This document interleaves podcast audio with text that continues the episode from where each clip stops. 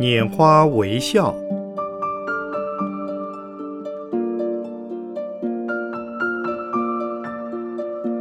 圣严法师著。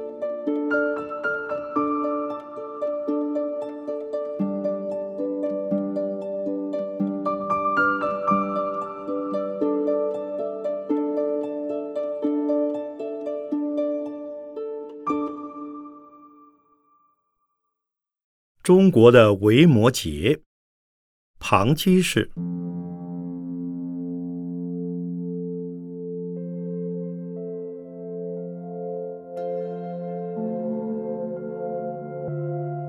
一九八四年十月二十一日，我在台北北投农禅寺的周日下午禅坐会上，以庞居士的《日用事诗记》作为讲开示的主题依据。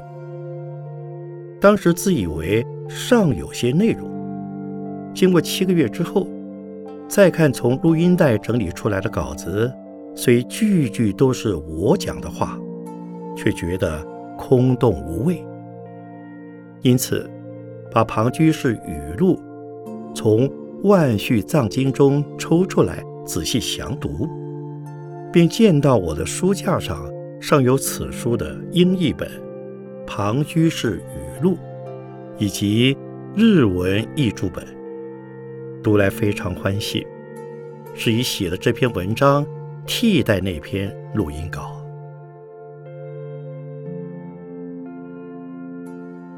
我不希望这本庞居士语录被误认为是代表居士佛教的产物，也不觉得庞居士的存在使得僧侣有失光彩。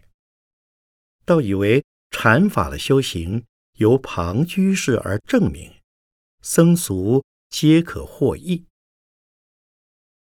禅宗史上的杰出人物，为何僧多而俗人如凤毛麟角呢？问题在于在俗修行者的心行是否正确。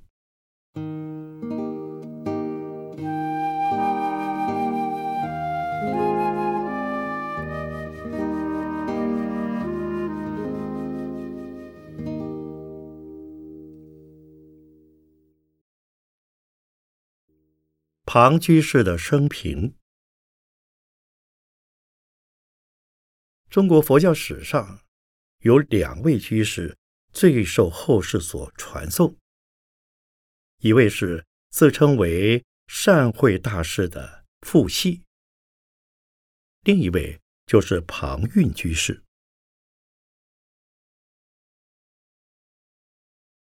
庞居士字道玄。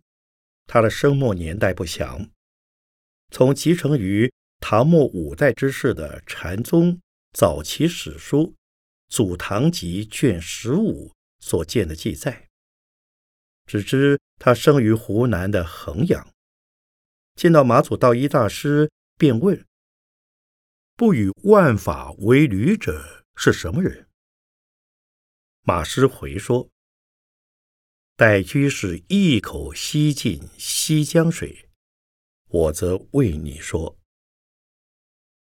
居士便于言下大悟，立即借笔砚写下《开悟记》。十方同一会，各自学无为。此事选佛处，星空极地归。遂不便如行，心游向外，混迹人间。初住湖北的襄阳东岩，后居郭溪小舍，为将一女服侍，制造竹篓，令女试货，以为生计。已有乐道记三百余首。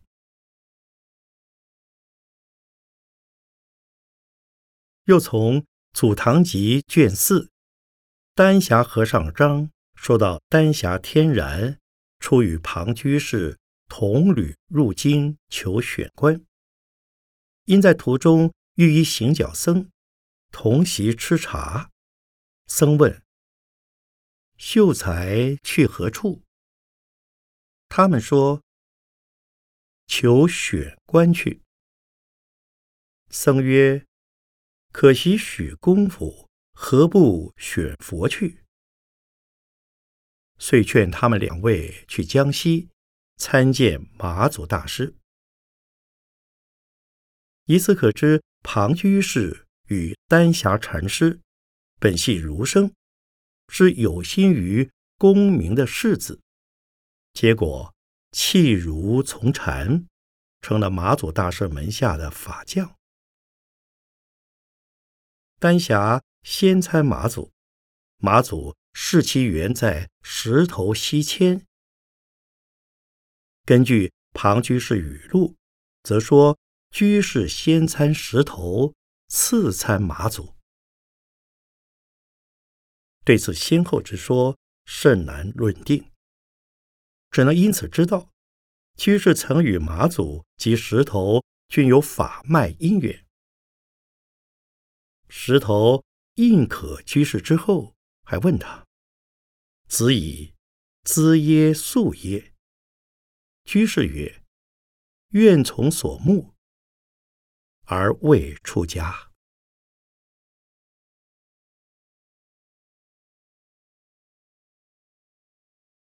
至于庞居士为何没有出家，则与《维摩经》的思想有极大的关联。从四祖的入道安心要方便门。五祖的修心要论，六祖的坛经，均引用《维摩经》。六祖坛经并主张：若欲修行，在家易得，不由在寺。到《祖堂集》卷十五，叙述马祖门下的归宗智常禅师及。汾州无业禅师等章之中，也屡次提及《维摩经》。纵然这些人都是过的出家生活，也不否认居士亦可获得佛法的实意。这是世尊时代开始即已有了的共识。从庞居士语录所见，他与女儿灵照。是相依为命的。可能当他自湖南到江西，又到湖北云游各方，结交许多善知识时，也是由其女儿担任长随的侍者，并以劳力换取父女两人的穿资。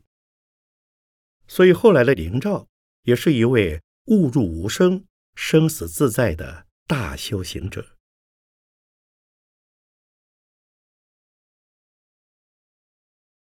又从庞居士语录见到庞婆与其父女的南艺三部曲的对话，在禅宗宋古连珠通集卷十四，也见到了庞婆入鹿门寺供斋回向的作略，正知庞婆亦非凡流。另在庞居士的诗记之中。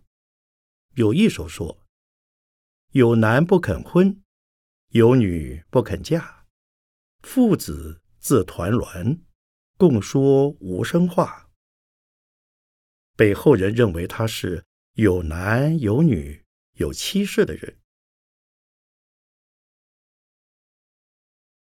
其实《维摩经》之佛道品中早就说过：“智度菩萨母。”方便以为父，法喜以为妻，慈悲心为女，善心诚实男，毕竟空即舍，弟子众尘劳，随意之所转。因此，在庞居士的诗记中也说到了：故宅守真妻，不好求外色，真妻生男女。长大同融入。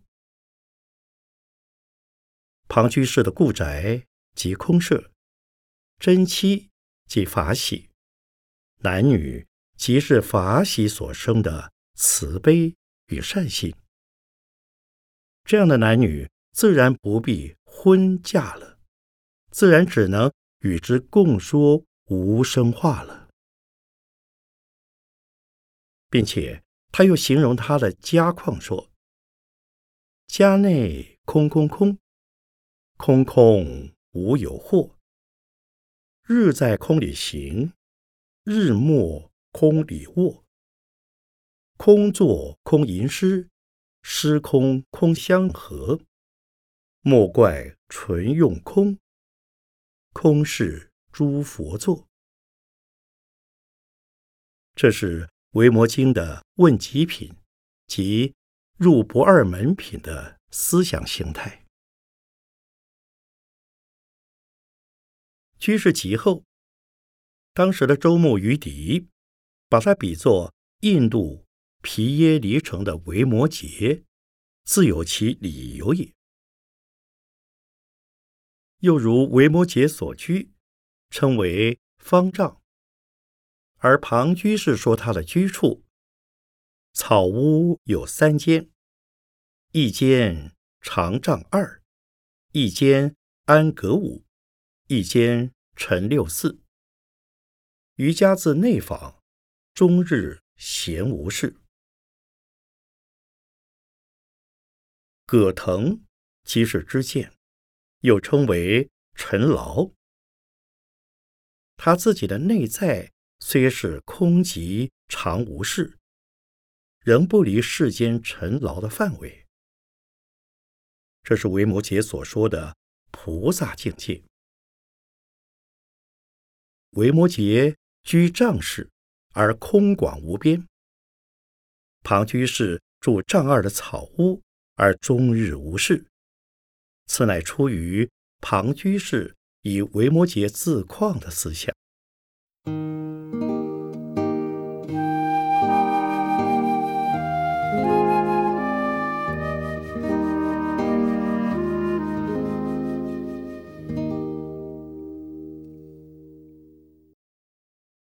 不恋一物，不着一尘。在早期的禅集之中。有关庞居士的传记资料非常之少。自宋元以来，例如宋代的《禅宗宋古连珠通集》卷十四中，加上了居士以家业尽头香水之说。到元代的《辍耕录》卷十九则云：“盖相传以为。”居士家资巨万，书用劳神，且自念曰：“若以与人，又恐人知我弱，不如置诸无何有之乡，因碾送大海中。”明朝董其昌的《荣台别集》卷一，似乎采用了以上两种传说。予以纵合而云：庞居士有家资百万，皆以直之相留，曰：“无累他人也。”由这些资料看，庞居士原是一位大富长者，这可能是与佛世的须达长者联想而成，也因。维摩经曾说，维摩诘居士是皮耶离城的第一等长者，而且资财无量。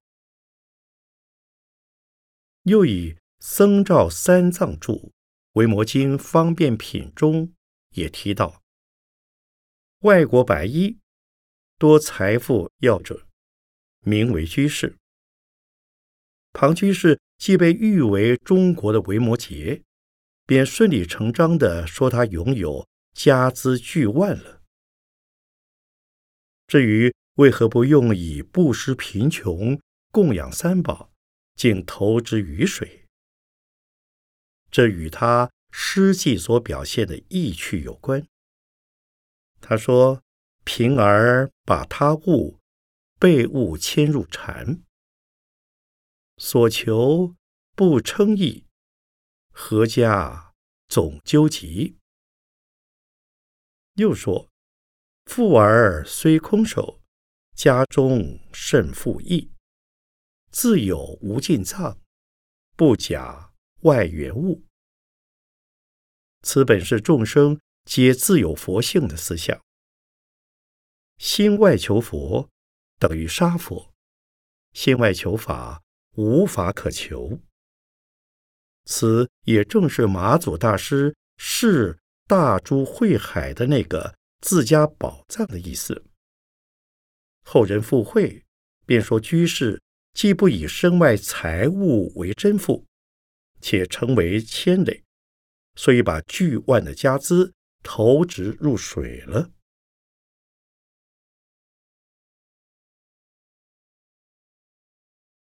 在庞居士的诗记中，也可以看到他修正之后的家况，好像是非常简陋的。他说：“余家久住山，早已离城市。”又说：“老来无气力，房舍不能修。鸡腿住根朽，船履脱丝抽。泥土零落尽，四壁空飕飕。”举头看梁柱，星星见白头。惠云降法雨，治水卧心流。家中空霍霍，屋倒亦何忧？山庄草庵破，鱼归大宅游。生生不减处，随楼说无求。以上的描述。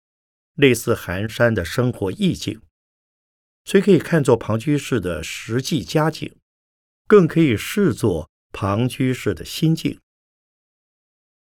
若将诗中的家宅看成尘世的六根六境，也是出世的涅盘妙心，则更妥当。尤其由于山庄草庵破。余归大宅游两句，点出了草庵是根尘的色身，大宅是故宅，即是不与万法为侣的人人本具的般若空性或本然佛性。此一思想系源于《法华经》的火宅喻，所以庞居士。虽现在家身相，却充满了出尘离欲的意愿。如他的诗记中又说：“余家不耐烦，放火烧屋字，革五成灰烬，陈六无一二。有物当静尽，唯余空闲地。自身赤裸裸。”体上无衣被，更莫忧盗贼，逍遥安乐睡。一等被火烧，同行不同力。既无家累，亦无财累，不恋一物，不着一尘，赤身裸体，住于空境，如此逍遥。绝不同于一般遭了回路的人家所能感受得到的。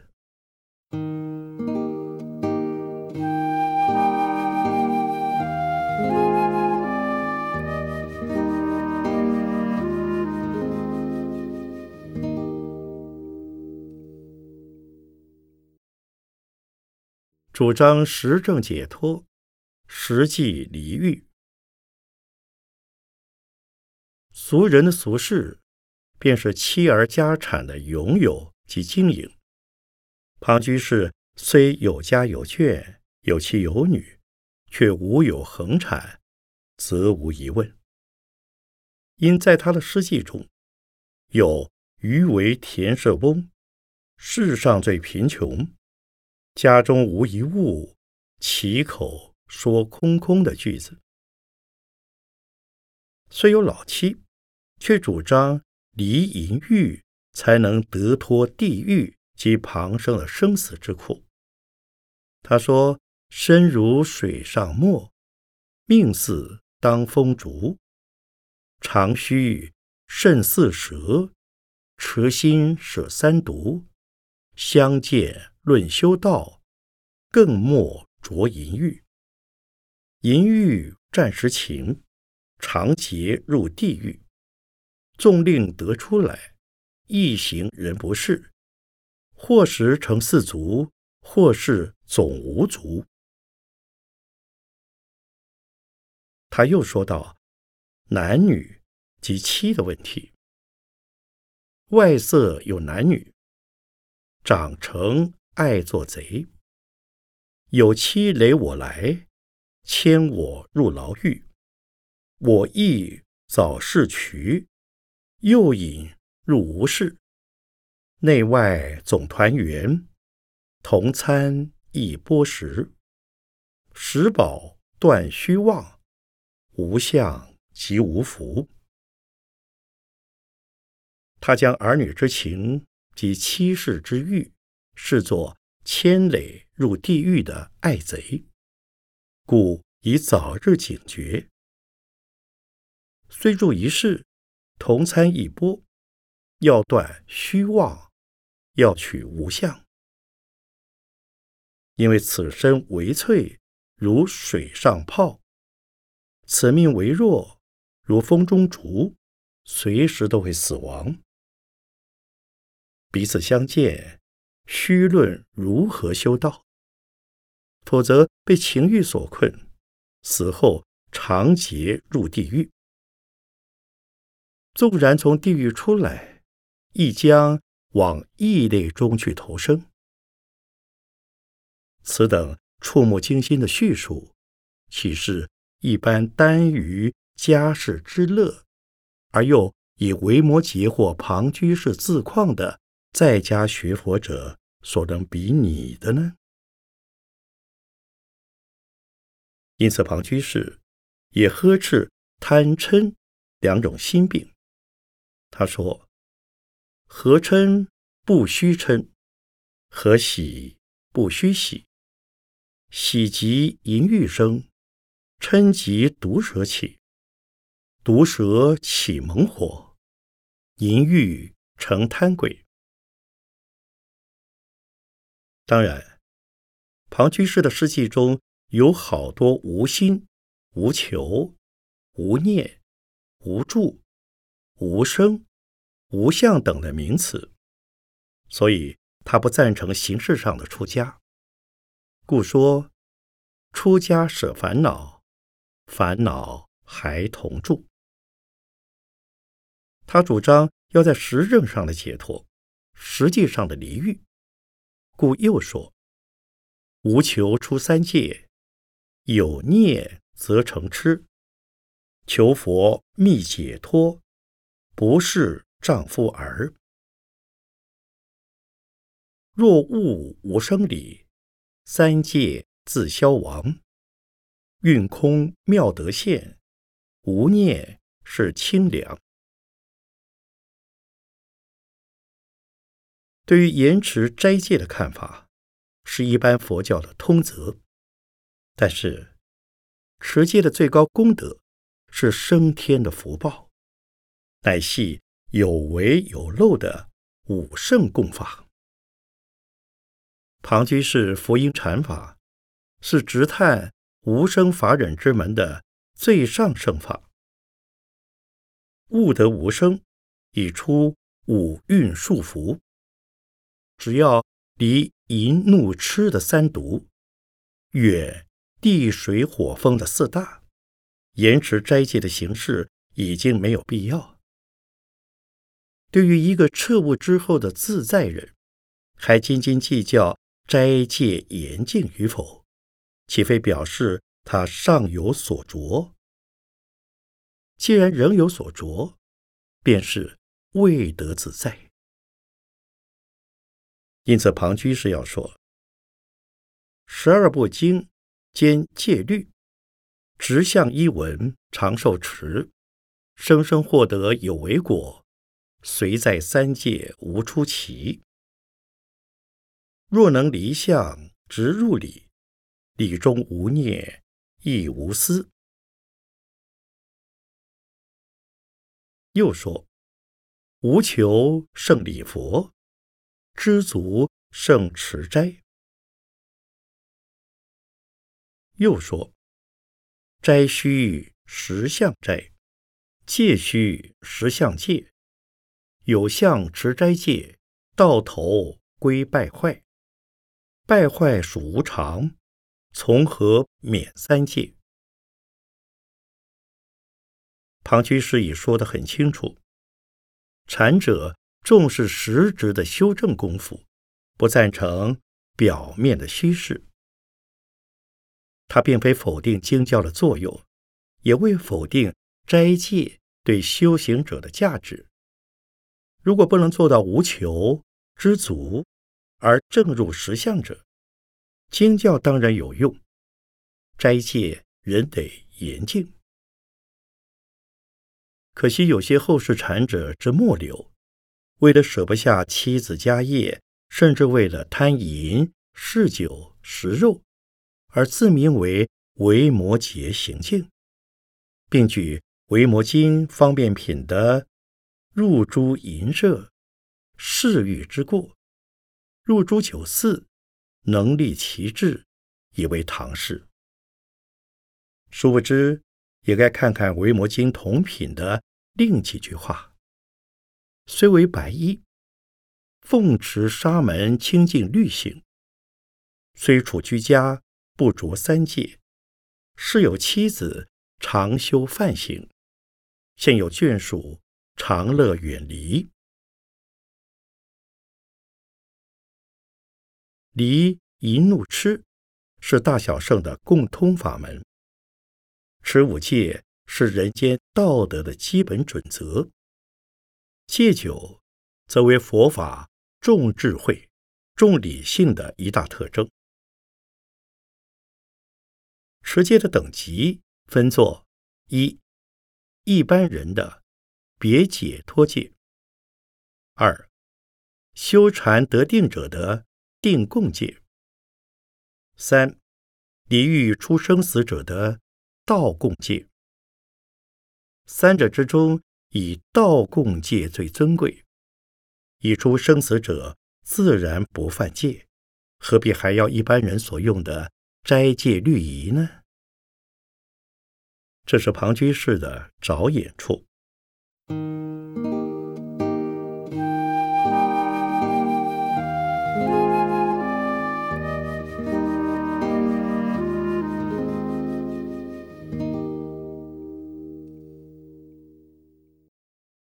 不直向一文。至于经教，禅宗不立文字之旨。常被误解为不虚经教，或不重佛说，以致一些不学无知的禅徒，只知用邪见邪术，狂惑愚人。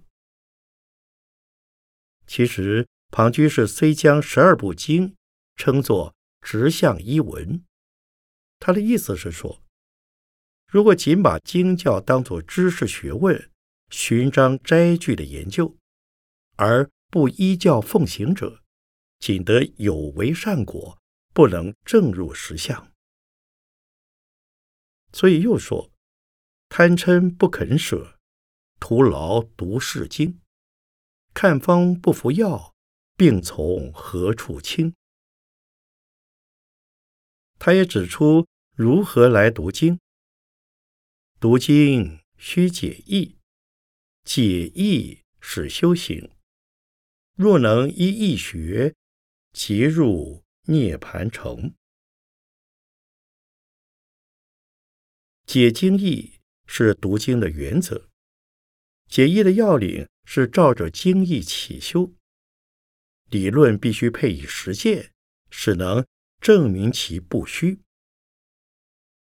可知庞居士不愧是一位读书人出身的禅者。从其诗经内容，也能见到他活用了六祖坛经、维摩经、金刚经、法华经、华严经、涅槃经等经。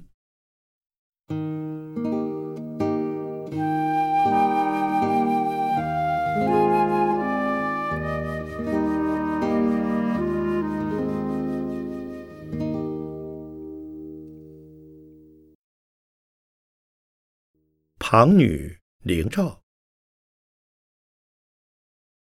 在庞居士语录之中，记述他女儿灵照之处，有如下的六例：一，一日庞崩的老友丹霞天然禅师来访居士，才到门口，见灵照西衣菜篮，丹霞问：“居士在否？”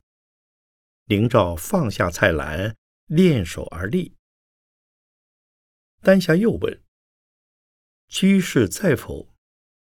灵照提篮便行，丹霞遂离去。二，庞居士一日在茅庐里坐，突然说：“难难难！石硕油麻树上摊。”庞婆接道：“易易易，如下棉床，脚踏地。”灵照则谓：“也不难，也不易，百草头上祖师意。”三元和中，居士北游湘汉，随处而居，有女灵照。常玉竹陆离，以供朝夕的生活所需。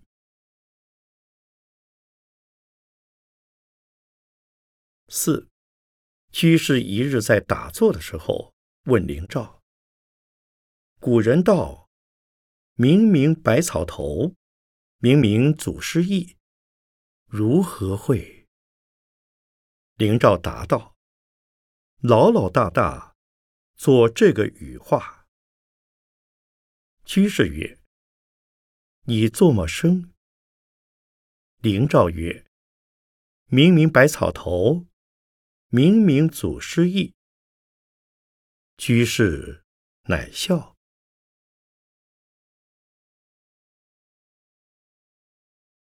五庞居士一脉陆离，于下桥时扑倒。灵照见了，亦去其爷边倒下。居士曰：“汝做什么？”灵照曰：“见爷倒地，某甲相扶。”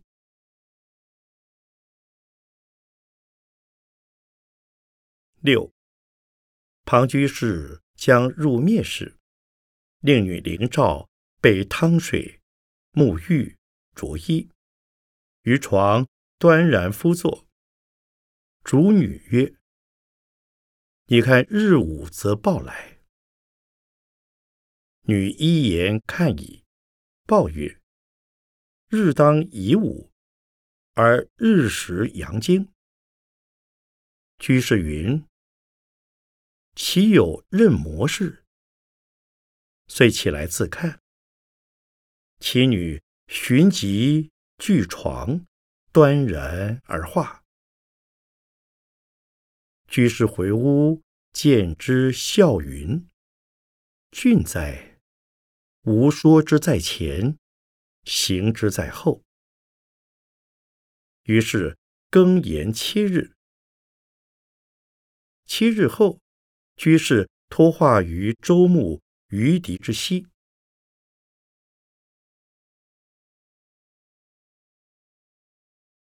从以上所举的六例看来，庞女既能与披佛烤火的丹霞禅师对禅机，又能调和庞翁与庞婆的难易。随侍庞翁自湖南的衡阳到湖北的襄阳，编制竹鹿离与庞翁上市出售，日系与马祖传承弟子的庞翁相伴。耳濡目染，无非洒脱自在的禅的实际生活，故其对于禅的悟境也有相当深度的体验。庞蒙跌倒时，他以陪同跌倒为相扶；庞蒙将事急，他竟捷足先去。在禅宗史上，类似的女性尚不多见，甚至根本少见。由于庞翁是居士身，未能住山开法、摄众锻炼，所以未见有法寺的记载。而其女灵照，肉体为其所出，慧命亦因他而生。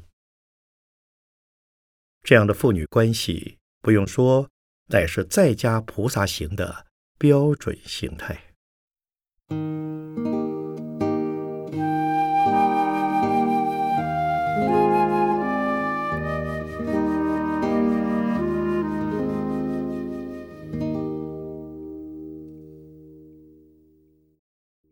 庞居士语录。庞居士语录告诉我们的，尚有关于他与当时禅门人物之间的交往情形。除马祖与石头和庞居士有师资之谊外，庞居士接触过的尚有药山为岩、启峰和尚、丹霞禅师、百灵和尚。大同普济禅师、长资禅师、嵩山和尚、本溪和尚、大美法常、芙蓉和尚、泽川和尚、洛普禅师、石林和尚、仰山和尚、古隐道者等十五位，其中的药山、丹霞。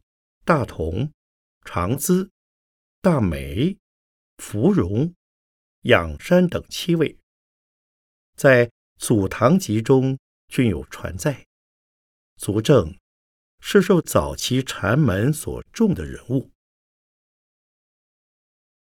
于如奇峰、百灵、嵩山、本溪、泽川、石林等人，均系。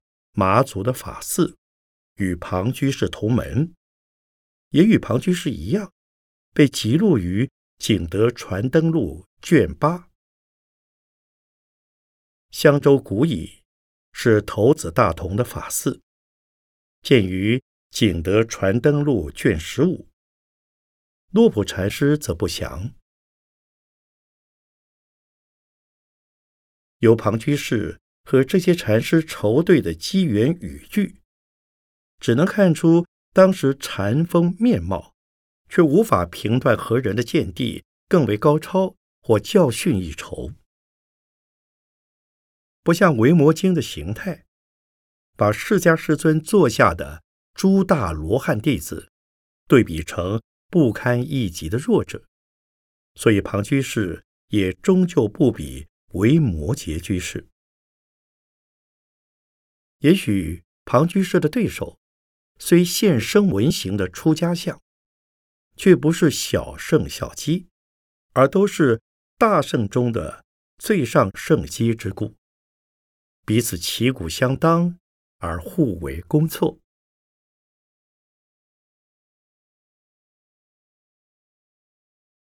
当然，在庞居士语录中，也有三则机缘，似乎是。数落僧人的。一，庞居士因在床上卧看经，有僧见曰：“居士看经，虚具威仪。”居士便翘起一足，僧无语。二，居士有一天在洪州市卖照梨。见一僧化缘，乃将一文钱，问曰：“不辜负信师道理，还道德吗？”道德即舍。僧无语。居士曰：“汝问，我与汝道。”僧便问：“不辜负信师道理，做么生？”居士曰：“少人听。”居士又问：“会吗？僧曰：“不会。”居士曰：“是谁不会？”三。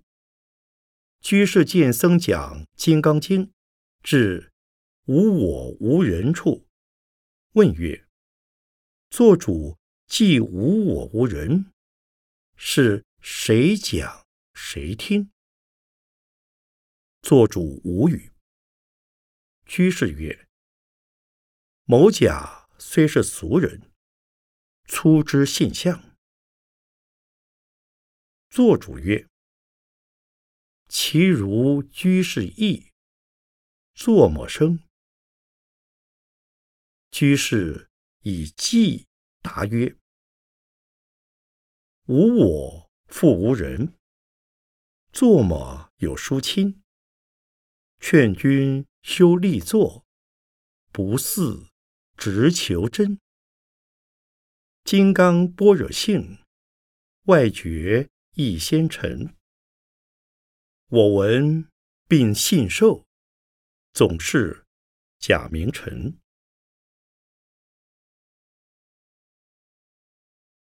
其实，类似第一、第二两则机缘的例子，在禅宗其他祖师的语录中屡见不鲜。第三则和六祖见蒋金僧印宗的公案相似。事后，蒋金僧遇到明眼的禅师，瞠目以对的例子也很多，故不得以此视为俗人教训僧人的表示。这不过是禅者们共同持有的风格而已。大圣经中的《维摩经》是值得弘扬的，禅集中的庞居士语录也是值得流传的。不要受到外道邪说的影响，说什么六祖之后法传白衣，连带维摩诘及庞居士也受到正统三宝弟子的排斥。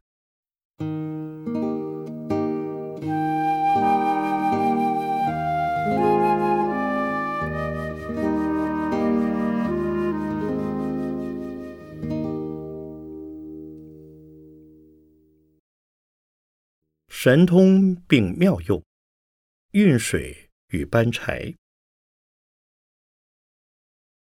庞居士的最大特色是，除了留有机缘语句的语录之外，尚有三百多首的诗记流传迄今。与他同时的马祖及石头门下诸禅师们相比，他是唯一的例子。也许由于他是读书人出身的居士，中国的文学史上也给了他应有的地位，并将他的诗记传颂下来。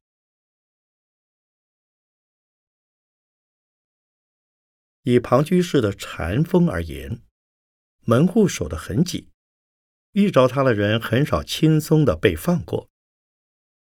但对禅的体验而言，他是掌握住。维摩经直心的要领，也福音六祖坛经所称“无念为宗，无相为体，无住为本”的原则，复以石头问他的日用事作为依准。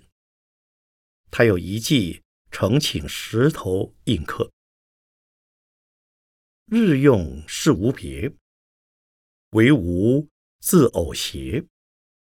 头头非取舍，处处莫张乖。诸子谁为豪？秋山绝点哀。神通并妙用，运水与搬柴。石头因此认可。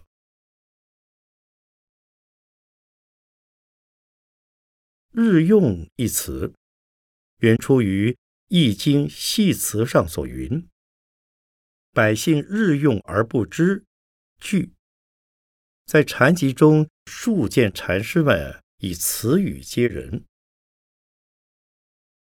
除了石头问庞居士之外，尚有木舟以之问一秀才，玄沙以之问伪监军等。日用的本意是天天都在生活中接触的事物，一般人正由于天天接触，所以没有留意，也不求了解。宗门日用事，亦即平常事，穿衣、吃饭、拉屎、睡觉，以及为了穿衣、吃饭、拉屎、睡觉而去用手、用脚、用嘴、用身体，凡是行住坐卧的任何动作，无一不是日用事。世人误以修道是异乎寻常的生活方式。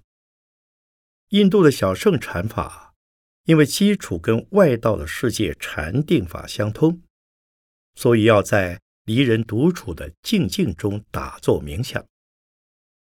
禅宗则不然，以为日常生活中的行住坐卧之时，无一不是用心修行之时。此在第五祖弘忍大师的《修心要论》中，即已提出如此的主张。若不得定，不见一切境界者，亦不虚怪。但于行住坐卧中，常了然守本真心，会使妄念不生，我所心灭，一切万法不出自心。也就是说，禅者不一定要得定，或见什么异象，只要能在日常生活中时时处处念兹在兹的不为真心，不起妄念，无我也无与我相对的内外境界，便可以了。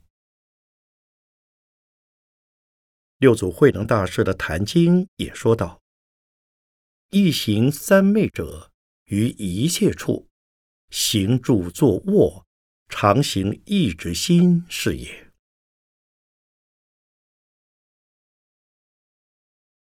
此种禅修的观念，发源于《维摩经·弟子品》。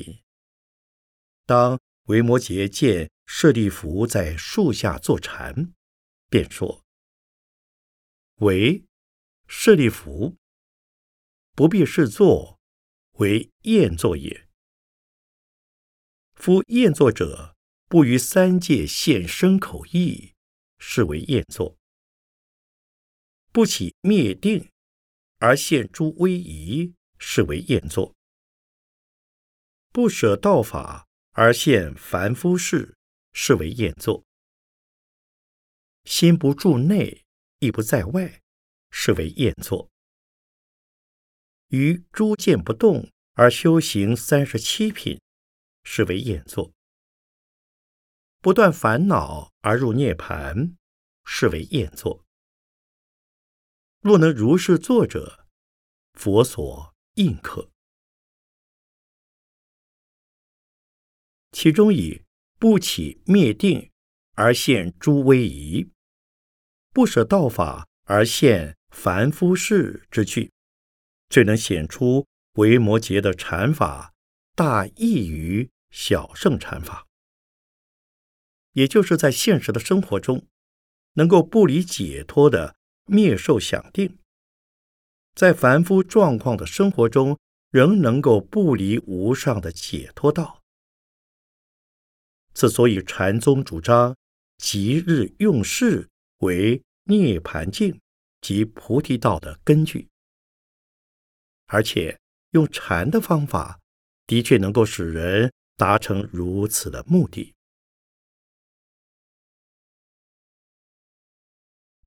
六祖慧能大师以常行意之心为他所提倡的一行三昧，并且征引维摩经佛果品的直心是净土，要求修行者做到但行直心于一切法，勿有执着。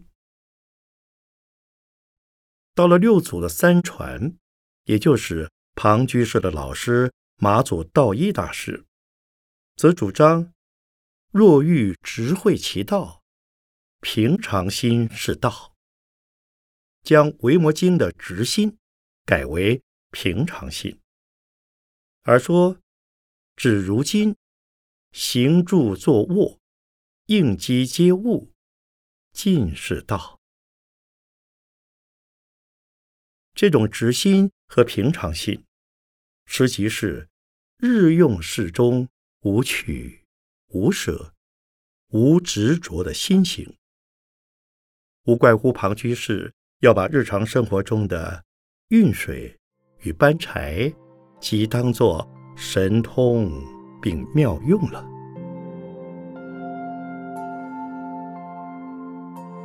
现在且以语体文，将前述庞居士的八句诗记，事事如下。没有其他什么叫做日用事，只是我与我自己作伴调和。凡事凡物，非取亦非舍，时时处处无好亦无坏。红底与紫底本来没有名字，矮丘和高山根本无一点尘。所谓神通的妙用，就是。井边打水，山边搬柴。